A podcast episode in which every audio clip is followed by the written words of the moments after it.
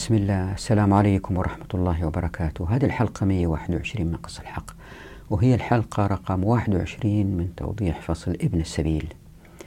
هذه الحلقات كلها الثلاثة هذه واللي قبلها الاثنين جدا مترابطين مع بعض. صعب الواحد يفهم هذه الحلقة من غير ما يشوف الحلقتين اللي راحوا وبالطبع يفهم أفضل لو شاف كل حلقات ابن السبيل.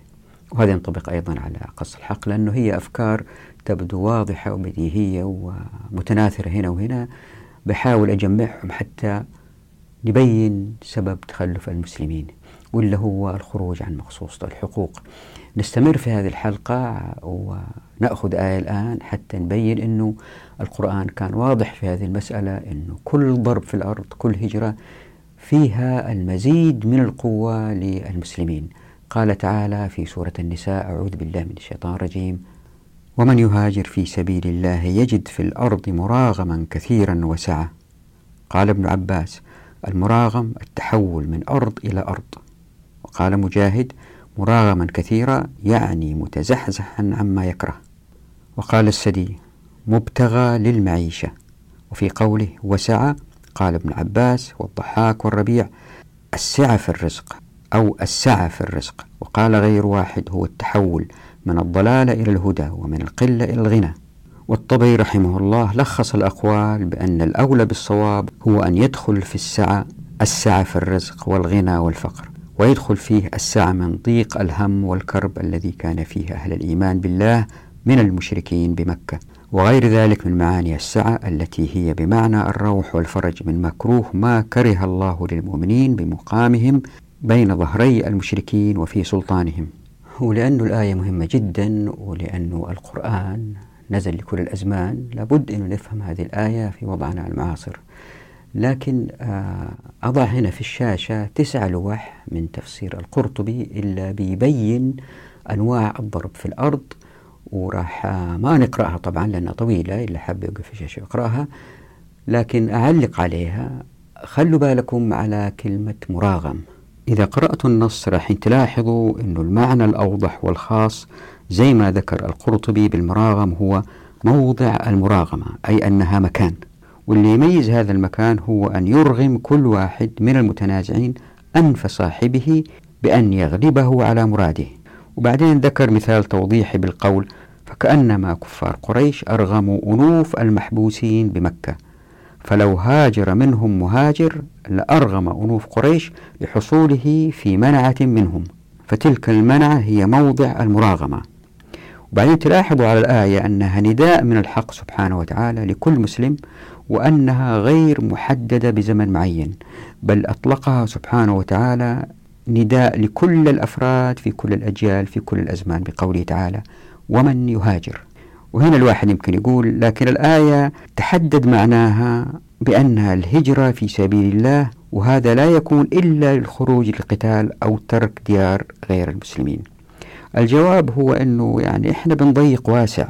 إذا كانت الثقافة في المجتمع المسلم منتشرة على أن الضرب في الأرض للبحث عن الخيرات مسألة فيها مخاطرة بالحياة يعني تخيلوا جماعة مثلا تذهب إلى الربع الخالي للبحث عن معدن نادر أو جماعة تذهب إلى القطب الشمالي للبحث عن نوع من الأسماك اللي فيه مادة نادرة تعالج الكثير من الأمراض. يعني أنا بضرب أمثلة حتى أبين خطورة الضرب في الأرض فبالتأكيد في هذه الخطورة في نوع من التضحية بالنفس التي تؤدي إلى المهلكة. فمن هذا المنظور يمكن يعتبر الضرب في الأرض نوع من الجهاد في سبيل الله إذا كانت نية الضارب بالذات في الأرض رفع شأن الأمة. واللي أظن أنه هذا ما يجب على العلماء الآن نشره وتأكيده بين الشباب وهو أنه إن كان السفر لتحسين حال الفرد لنفسه ماليا وإذا كان في هذا نية لرفع شأن الأمة لأنه هو فرد من الأمة بخروج من الفقر أو إيجاد مصنع جديد أو منتج جديد أو التعلم لتقنية جديدة من مكان بعيد أو ما شابه من محفزات فكل هذا يعتبر جهادا إن خلصت النية برغم أن المحصلات دنيوية مادية. ليه؟ لأنه زي ما وضحت في الحلقة الماضية أنه زمان أول كان النصر بسبب الشجاعة وشوية أسلحة الآن لا النصر بسبب القوة الاقتصادية. واللي أكد هذا اللي بحاول أثبته هو كلمة يجد في الآية فهي جواب الشرط لقوله تعالى ومن يهاجر؟ ففي الكلمة وعد لكل من هاجر دون استثناء أنه سيجد. ولاحظ أن الآية لا تقول بأنه سيجد بحرف السين س سيجد. إشارة لظرف المستقبل بل هي مباشرة بالقول يجد. يعني الآية ما تقول سيجد بتقول يجد تأكيدا للمزيد من الوعد. واللي يزيد التأكيد أن السفر طلبا لرزقه وجهاد في سبيل الله هو عبارة يجد في الأرض. فإن كان المقصود بالهجرة الهرب من غير المسلمين فقط أو قتالهم فإن المهاجر سيجد جماعة في موضع محدد. أما الإطلاق بأن المسافر يجد في الأرض ففيها وعد أدق بأن المقصود بالأرض هي الأرض عينا بذاتها باتساعها لأنها هي مكان الخيرات فهذا هو التحديد الأول. بعد كده يجي تحديد ثاني من خلال التنويه على أنه لأن الكرة الأرضية كبيرة جدا فالخير سيوجد في موضع محدد على الأرض ألا وهو موضع المراغمة. ولأن المعنى من المراغم هو موضع محدد وهو موضع يغلب فيه المسلم من ينازعه رغم أنفه. ولأن الغلب الآن في هذا العصر هو التمكن المادي بسبب التفوق الإنتاجي وهذا يحدث في مواضع محددة إلا أنها كثيرة مثل موقع المنجم وموقع المصنع. فكل مسلم يهاجر طلبا للرزق سيجد من خلال ضربه في الأرض مراغما كثيرا وسعة. فإذا كان المقصود بالهجرة فقط ترك مواطن غير المسلمين فإن ما سيجده المهاجر قد لا يكون فيه سعة زي اللي حدث مع المهاجرين للمدينة من أهل الصفة مثلا. إذا تأملنا الآية نلحظ أنها واضحة وضوح الشمس في هذه المسألة. فهي تقول بأن هناك سعة كثيرة في مواضع المراغمة أي أن كل من هاجر طلبا لإصلاح حاله ونيته خالصة لله لرفع شأن المسلمين وحتى إن كان ذلك طلبا للمال فإن الله الحق سبحانه وتعالى يعده بأنه سيجد الخير الكثير والذي هو في الوقت ذاته يعد مراغمة لأنوف غير المسلمين. ليه؟ لأنه في المزيد من الرزق لهذا الفرد مزيد من القوة للأمة. ليه؟ لأنه بتحسين حال فرد واحد سيزداد حال الأمة قوة. وفي هذا إرغام لأنوف غير المسلمين. ويا ريتكم الآن ترجعوا وتقرأوا الآية بهذا المفهوم. ستلحظون أنها واضحة جدا في هذه المسألة التمكينية. واللي يزيد هذا الاستنتاج عن المراغمة تأكيدا هو التمكين اللي الله سبحانه وتعالى وضح لنا هو في سورة الأعراف. الآن التمكين أنه الناس يصبحوا متمكنين بزيادة الإنتاج وزيادة الإنتاج تأتي من تحرك الناس وتحرك الناس يأتي من حقوقهم. لك الحق تفعل هذا ما لك الحق تفعل هذا؟ يعني مقصوص الحقوق. يعني في ربط واضح في الآية بين التمكين وبين مقدرة الناس على الاستخراج والاستهلاك. قال تعالى في سورة الأعراف أعوذ بالله من الشيطان الرجيم ولقد مكناكم في الأرض وجعلنا لكم فيها معايش قليلا ما تشكرون. لاحظوا أن الآية فيها ربط بين التمكين والمعايش وهي أيضا واضح بأن التمكين في الأرض يأتي من خلال المعايش. أي ما يعيش الناس عليه من مستهلكات ومستخدمات وما شابه مما يجعل أفراد الأمة أقوياء صحة وعلما. لاحظوا أن التمكين أتى في الآية قبل المعايش والمقصود بالتمكين بالطبع هو مخصوص الحقوق اللي فتحت أبواب التمكين في الموارد والموافقات والمعرفة حتى ينطلق الناس إن طبقت مخصوصة الحقوق. بهذا الانطلاق من خلال مخصوصة الحقوق تأتي المعايش بسبب وصول الناس للخيرات يعني وصول الناس للأصول المنتجة. إذا تم ربط هذا بقوله تعالى في سورة إبراهيم أعوذ بالله من الشيطان الرجيم وإذ تأذن ربكم لئن شكرتم لأزيدنكم ولئن كفرتم إن عذابي لشديد. ففي الآية السابقة في سورة الأعراف اللي تقول ولقد مكناكم في الأرض وجعلنا لكم فيها معايش قليلا ما تشكرون فالتمكين يأتي بالمعايش إلا إن شكرنا عليها قليل ثم أزددنا شكر كما في الآية هذه كما في آية سورة إبراهيم وإذ تأذن ربكم لئن شكرتم لأزيدنكم. ستزداد الأمة قوة بالشكر. وبهذا يزداد التمكين في أمة أبوابها مشرعة لمن أراد العمل والإنتاج. وهكذا من دورات تمكينية بالشكر بفتح أبواب التمكين في الموارد والموافقة المعرفة تزداد الأمة قوة جيل بعد جيل. الآن خلينا نربط التمكين من خلال الهجرة بالزكاة. لابد من تذكر إلا مر فينا في فصل الأموال. وإذا تتذكروا تحدثنا عن الوقص في الصدقة. وقلنا إنها هي ما بين الفريضتين. يعني إذا واحد عنده من الإبل خمسة ففيها شاة وما يدفع شيء كزكاة حتى تبلغ عشرة من الإبل. في اللي بين الخمسة والعشرة هي الوقص. وفي الأغنام مثلا إذا الواحد عنده أربعين ففيها شاة ذكر وأنثى ولا شيء بعد ذلك حتى تبلغ مئة وعشرين. وإن زادت واحدة ففيها شاتين إلى المئتين. وذكرنا أنه في حكم كثيرة من إصرار الشريعة على أنه الزكاة تخرج أعيان وحتى لا تتحول إلى أثمان كان الوقص وأنه الوقص ما عليه زكاة. وتحدثنا أيضا أنه بعض الفقهاء وكان هذا في فصل المكوس وفصل الأموال مثل القرضاوي ذهبوا لإمكانية إخراج الزكاة وبالذات الوقص في الأنعام أثمانا مثل زكاة البقر. وكانت وجهة النظر هذه لصعوبة نقل وخزن البقر مثلا. وتتذكروا أنه قلنا الوقص ما في زكاة بتحويلها إلى أثمان. وأن الشريعة تصر لإخراج زكاة الأنعام والثمار بتلافي الأثمان. الآن الفقراء في المناطق المختلفة إذا عرفوا أنه منطقة فيها ثراء لأنه فيها زكاة كثيرة لأن السكان اللي فيها متمكنين لأن الأرض فيها خيرات وبالتالي عندهم زكاة. سينجذب الفقراء لهذه المنطقة كمهاجرين ويأخذوا الزكاة أعيان. ولأن الشريعة أصرت أن الزكاة تكون أعيان هذه فيها فائدة للمهاجرين لأنهم عندما يأخذونها فهم يبدأون حياتهم في نفس خط من أخذوا منهم الزكاة. يعني إذا كان الزكاة تمر الشخص اللي يجي بيأخذ تمر وبيتقوى بالأكل من هذا التمر ولأنه شايف المنطقة خصبة ولأنه له إحياء الأرض فيبدأ بالانخراط في هذا التوجه. فمثلا إذا منطقة فيها رعي وكان خارج من الزكاة الأنعام. يمكن يبدأ حياته بهذه الأنعام بالتدريج مع الزمن يصبح دافع للزكاة تذكروا عندما تحدثنا عن التكاثر العجيب بفضل الله سبحانه وتعالى لهذه الأنعام. وتذكروا عندما تحدثنا عن أنه الفقراء يحتاجوا القوت الذي يمكث لفترات طويلة ما يخرب مثل التمر فيعيشوا عليه. وتذكروا أيضا أنه قلنا لزكاة الزروع توقيتين.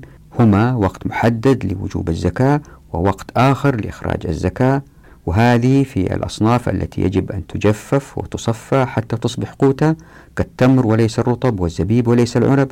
وفي هذا مزيد من التمكين للناس اللي هاجروا لمنطقة فيها زكاة فالشخص الذي ينجذب لهذه المنطقة سيأخذ من الزكاة.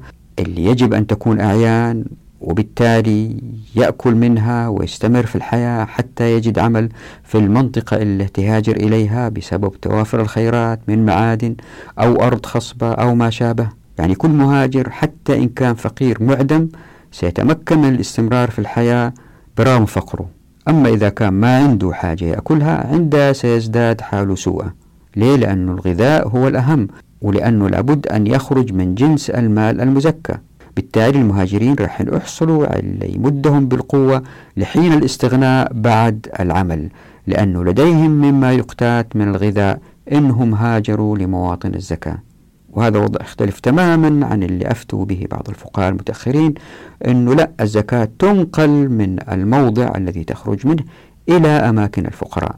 فتأتيهم الزكاة إلى مواقع بطالتهم فلن يجدوا عملا بل يزدادوا تكاسلا ليه؟ لأنه بتجيهم الزكاة وبياخذوا منها من غير ما يشتغلوا ليه؟ لأنه الموقع هذا اللي هم فيه ما يساعد على امتصاص الأيدي العاملة لأنه ما فيها إمكانيات نفس هذا السابق اللي قلته ينطبق على زكاة الفطر زي ما تتذكروا وكلكم عارفين أنه في نهاية شهر رمضان دائما يصير جدل بين الفقهاء حول إخراج زكاة الفطر. هل هي أثمان أو أعيان؟ ومواقع التواصل الاجتماعي والإعلام.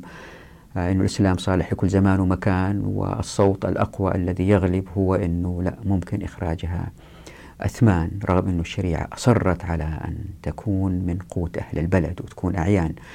ليه؟ لأنه لأنه بيقول الإسلام صالح في كل زمان ومكان والآن العالم الإسلامي مفتت إلى دول وفي دول حظها أوفر عندها نفط عندها موارد أكثر مقارنة بدول أخرى ما عندها هذه الموارد التي تعتمد عليها الحياة العصرية فاللي صار إنه في ناس فقراء في هذه المناطق لدرجة الجوع آه الاقتراب من الموت بالجوع وهذه المناطق اللي فيها خيرات معادن نفط. هذه المناطق أيضا فيها بسبب آه الحكم بغير ما أنزل الله فيها ناس أثرياء وفيها ناس فقراء. هؤلاء الفقراء صحيح مقارنة بهؤلاء اللي هم في دول فقيرة ما هم ميتين من الجوع لكن احتاجوا للأموال حتى يحسنوا حالهم مقارنة بالأثرياء. مثلا يمكن يشتروا جوالات. فاحتاروا الفقهاء في هذه المسألة إيش؟ المخرج. فقوي صوت اللي قالوا إنها تخرج أثمان. ليه؟ لأنه ممكن نقلها للمناطق الأخرى. والناس إلا مصرين إنهم يخرجوها. أعيان إلا بيصير إنه بيروحوا للتاجر بيشتروا الرز مثلا وبعد ما يشتروا يعطوا للفقير واللي في الغالب يكون موجود في نفس المكان. يعني هو بابا يتغلب ويشيلها ويروح يبحث عن آخرين رغم أنه في أئمة مساجد جزاهم الله خير يأخذوا هذه الزكاة كأعيان ويوصلوها لفقراء بعيدين. لكن الواحد يشوفها بعينه موجودة أنه الشخص اشتري ويعطيها الفقراء بعد ما يروح بشوية الفقراء هؤلاء يأخذوها ويعطوها للتاجر ويأخذوا أموال لأنهم يحتاجوا الأموال. وبكده الشريعة شوي شوي تتغير. ليه؟ لأنه بنفصلها لوضعنا الحالي. لكن الشريعة كما أتت فيها حكمة أنه الزكاة تكون أعيان ليه؟ لأنه الفقراء في المناطق الأخرى إذا عرفوا أنه هذه المنطقة فيها رز بكثرة أو فيها تمر بكثرة أو زبيب بكثرة زيتون بكثرة يأتوا لهذه المناطق ويأخذوا هذه الأعيان كقوت يكفيهم لفترة طويلة ويمكن إذا باعوها تكفيهم الفترة ألين يجدوا عمل ليه؟ لأنه هو من قوت أهل البلد اللي يمكنهم للعيش لفترة طويلة. ألين يجدوا عمل؟ لأنه هذه المنطقة المخرجة للزكاة لأنه في ناس يخرج قوت البلد. هذه المنطقة إذا فيها فرص عمل هم لن ينجذبوا الفقير إلا في منطقة بعيدة. لن يأتي لمنطقة فيها زكاة فطر بكثرة لأنه في ناس بيشتغلوا وينتجوا لن يأتي لهذه المنطقة إلا إذا كان فيها وعد أنه فرصة عمل قادمة في هذه المنطقة. إذا كانت المنطقة غرقانة بالفقراء إلا هم ما هم قادرين يجدوا فرصة عمل هو لن يخاطر ويأتي لهذه المنطقة. لكن إذا هذه المنطقة غنية واعدة لأنه الكل بيحصل عمل لأنه يقدر يشتغل في مصنع أو كأجير هنا تفصيلة مهمة يأتي إن شاء الله توضيحها في الشركة الأجراء عندما يشتغلوا الناس كمأجورين راتبهم يكون جدا مرتفع ليه؟ لأنه الأيدي العاطلة قليلة جدا فأما يجد فرصة عمل في مصنع أو يجد فرصة عمل بأرض أو مزرعة أو مرعى فالقوة اللي أخذوا هذا يعطي فرصة أنه يستمر شوية في الحياة ألين يجد العمل وليس بالضرورة أنه العمل يكون من البداية. فذ وكبير. لا الإنسان يبدأ في أول حياته بعمل بسيط صغير وبالتدريج بالتدريج يرتقي في سلم العطاء للأمة. وهنا أيضا لابد من الرجوع إلى فصل دولة الناس والتي تحدثنا فيها عن زكاة المعادن. وقلنا أنه رغم أنه في اختلافات هي ربع العشر وفي اختلافات في ماهية المعادن. فإذا كان أخذنا هذه الفكرة وأنه للناس عندما يستخرجوا المعادن كلها تقريبا لهم ما عدا ربع العشر فاللي بيصير أنه الناس ينطلقوا في الأرض للبحث عن هذه المعادن حتى يستخرجوها ويكسبوا بعمل أقل لأنه في بيعها مثلا لآخرين. ربح كبير إذا كانوا أوائل الناس إذا وصلوا إلى منطقة لأنه المنطقة هذه واللي حولها تفتقر إذا هذا المعدن إلى تحت الأرض في الصناعات وبالتالي يكون سعرها مرتفع. فنجد الناس ينتشروا في الكرة الأرضية من خلال فكرة الهجرة إلا حث عليها الإسلام. وإذا وضعنا في أذهاننا أنه الله سبحانه وتعالى خلق موارد الكرة الأرضية في أماكن متفرقة بالتالي الناس يتفرقوا في هذه الأماكن لاستخراج هذه المعادن. وبعد استخراجها تأتي مسألة أخرى هي عملية نقلها إذا أرادوا بيعها أو عملية تصنيعها في نفس المكان ثم نقل المصنوعات لأماكن أخرى. تذكروا قلنا أنه حتى المستوطنة تكون دافعة للزكاة وفيها خيرات كثير أنه إلا تصدروا أكثر من إلا تستوردوا وبالتالي يكثر عدد التجار اللي هم ينقلوا هذه المواد سواء كانت مصنعة أو كانت مواد خام. ولأنه الأفراد بيشتغلوا لأنفسهم ما في احتكار ما في آه، شركات كبيرة تشغل العاطلين وبالتالي تصير شركة ضخمة لأنه في عاطلين بتشغلهم من باب الاحتكار. اللي بيصير أنه الجماعات لما تشتغل مع بعض لنقل هذه المواد المصنعة والخام غصبا عنهم يشتغلوا في جماعات لا يستطيعوا تسخير الآخرين لهم إلا بأجر مرتفع. فأما يشتغلوا مع بعض الشركات وهذه يأتي توضيح إن شاء الله فصل الشركة أو أنه واحد يشتغل لوحده واللي يقدر يشيله من معدن أو زيتون أو اللي يكون وينقله إلى مناطق أخرى حتى يبيعها أو ينقلها لمسافة محددة ويبيعها الآخر والآخر لآخر. في النهاية يكثر التجار وتصير في شبكة تجار لنقل هذه الخيرات. وهؤلاء التجار أيضا يدفعوا زكاة ولما يدفعوا الزكاة لأبناء السبيل حتى ينتقلوا من المناطق اللي هم فيها لأنهم فقراء إلى المناطق اللي فيها خيرات يزداد الخير جيل بعد جيل. وبالتالي تصبح الأمة قوية وعزيزة. لأنه من غير تلويث من غير تخريب الكرضية زي ما راح نثبت إن شاء الله في حلقات قادمة بتزداد المنتجات في أيدي المسلمين. ومن هذا الخير الكثير يظهر البعض إلا يحب الجهاد في سبيل الله ويظهر الأئمة والدعاء إلا يحث الناس على دفع الأموال لإيجاد أوقاف أو لإيجاد شركات لصناعة الطائرات لصناعة الدبابات. ما الطائرات والدبابات تصنع؟ شركات الآن في العالم الغربي. شركات تصنع وليست دول. ستظهر هذه الشركات بدعم الناس وتصبح الأمة قوية وعزيزة بأمر الله وبقدر الله. ليه؟ لأنه فتحنا أبواب التمكين في الموارد والموافقات والمعرفة. يعني حكمنا بمقصوصة الحقوق. مسألة أخرى لابد أن نضيفها أنه ليس كل من هاجر بالضرورة يكون فقير أو أنه شخص بيضرب في الأرض يبحث عن الخيرات لا. في طائفة من الناس يضطروا للهجرة برغم أنهم ليسوا فقراء وليس عندهم طموح لإيجاد مواد جديدة أو مناطق جديدة. ناس أخطأوا في حياتهم. اللي بيصير أحيانا أنه فرد يكون شغال في مصنع أو عنده مصنع يعني عنده خبرة علمية جيدة أو عنده مهارة آه، في النجارة في الحدادة ويخطئ في ذلك المجتمع. يمكن آه، يسرق يحتاج لجهاز لرأس مال أو شيء آه، يحتاج يمكن يسرق يمكن يزني يمكن يضرب بالخطأ يدخل في مضاربة مع واحد أضربه فيعوره ويتعاقب. بعد هذا كله يتعاقب.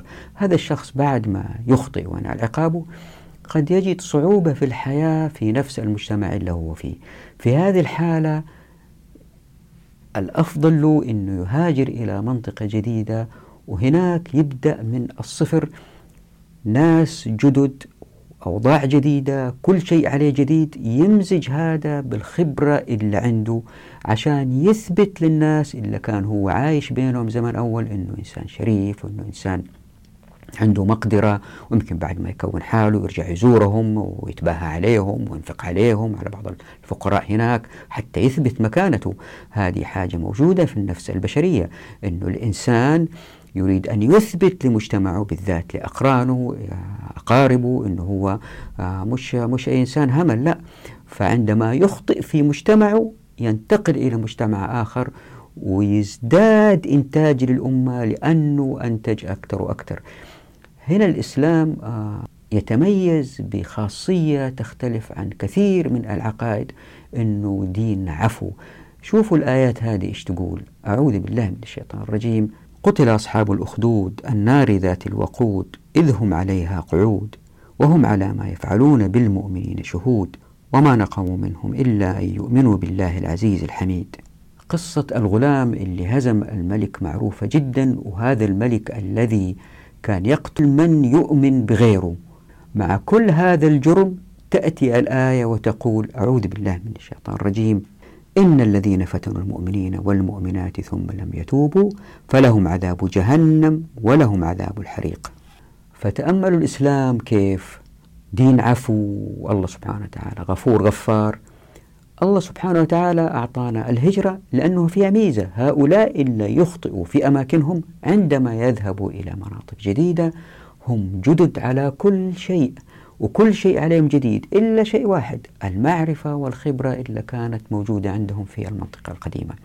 فبالتالي يجتهدوا ويشتغلوا حتى يثبتوا زي ما قلت للمجتمع مقدرتهم.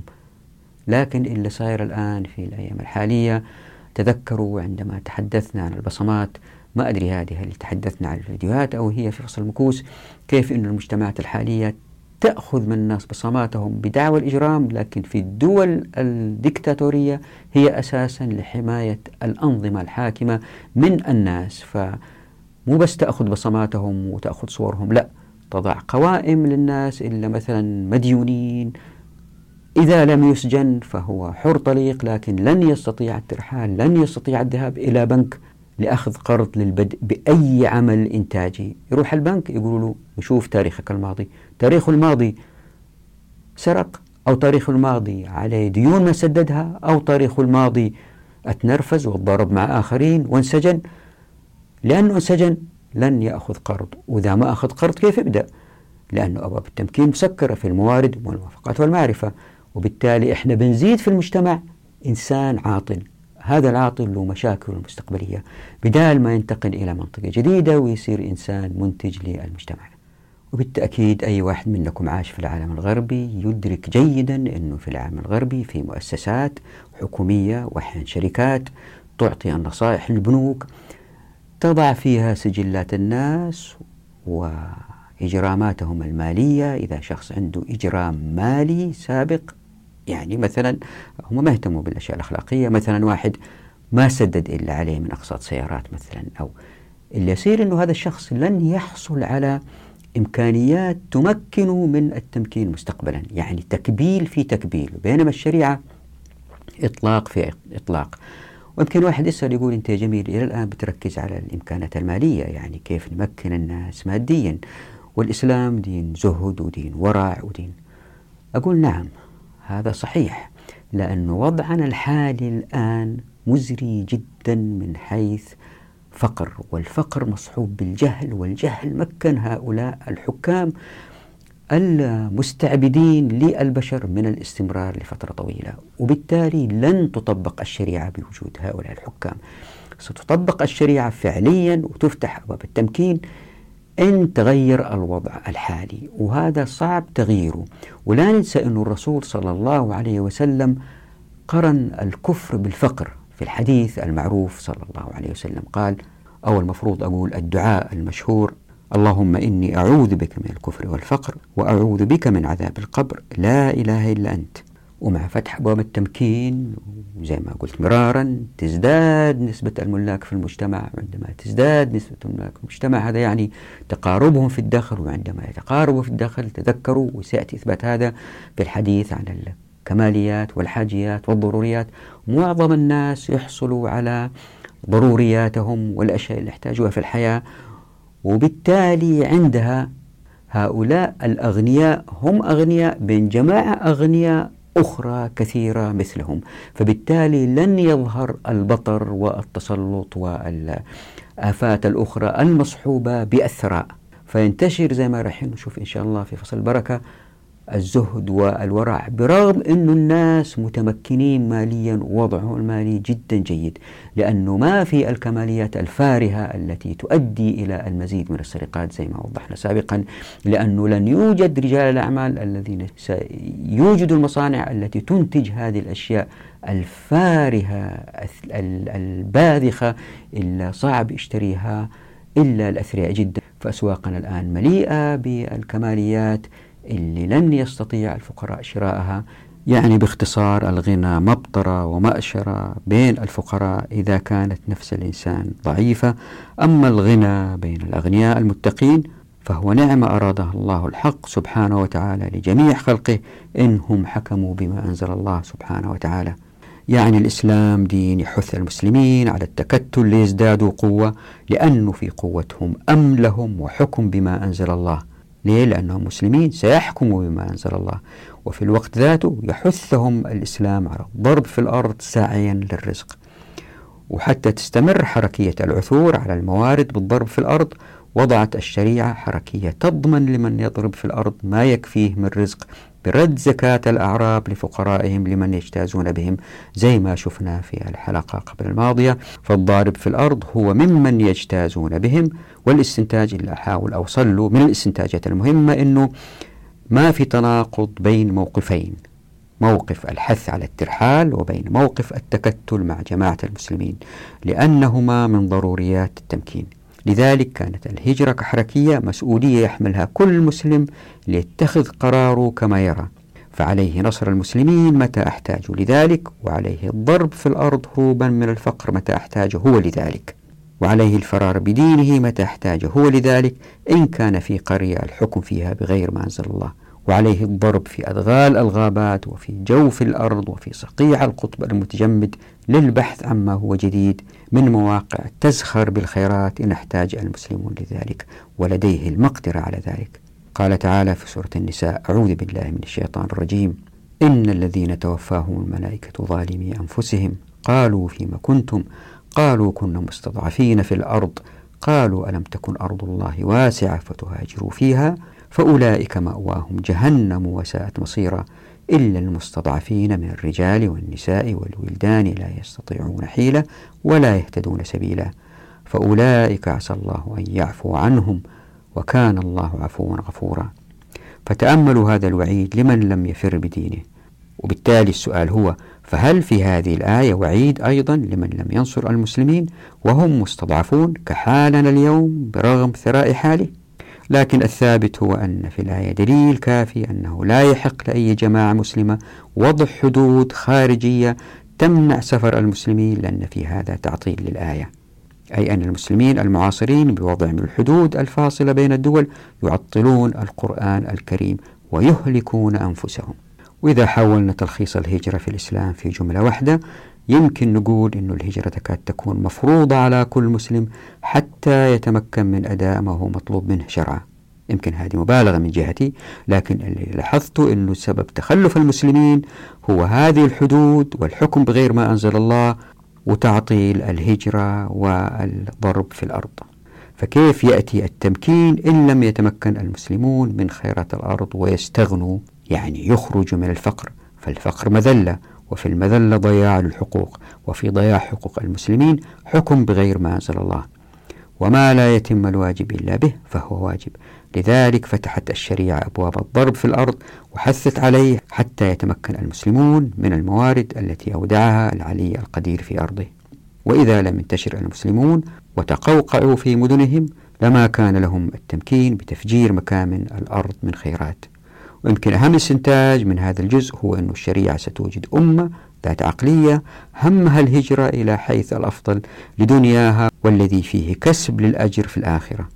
وهذا واضح إذا نظرنا إلى مواقع مقابر الصحابة والتابعين المنتشرة في أرجاء المعمورة لأدركنا عمق هذه العقلية أو الثقافة في تشكيل الأمة. أما العقلية المعاصرة أو الثقافة المعاصرة فهي عقلية انغمست في التقوقع حول من هم أسوأ. أي في المدن الكبرى كالعواصم حول حكام أما يكونوا مستكبرين أو يكونوا جهلة أو بلهاء يعني كيف أتجمعوا سبحان الله في هذا العصر؟ وشتان بين ثقافتين إحداهما مهاجرة متحررة ومنتجة في هيكلها والأخرى قابعة ومقيدة ومستهلكة في جوهرها. وإذا استوعبنا اللي قيل في هذه الحلقات عن فصل ابن السبيل الواحد يدرك تماما أنه شتان بين الحالين ما أردته لنا الشريعة وواقعنا اللي عايشين فيه. هذا الموضوع لم ينتهي باقي يمكن حلقة أو حلقتين ألا وهو موضوع قطع السبيل اللي هو عكس ابن السبيل. نقف هنا نراكم على خير في أمان الله ودعواتكم.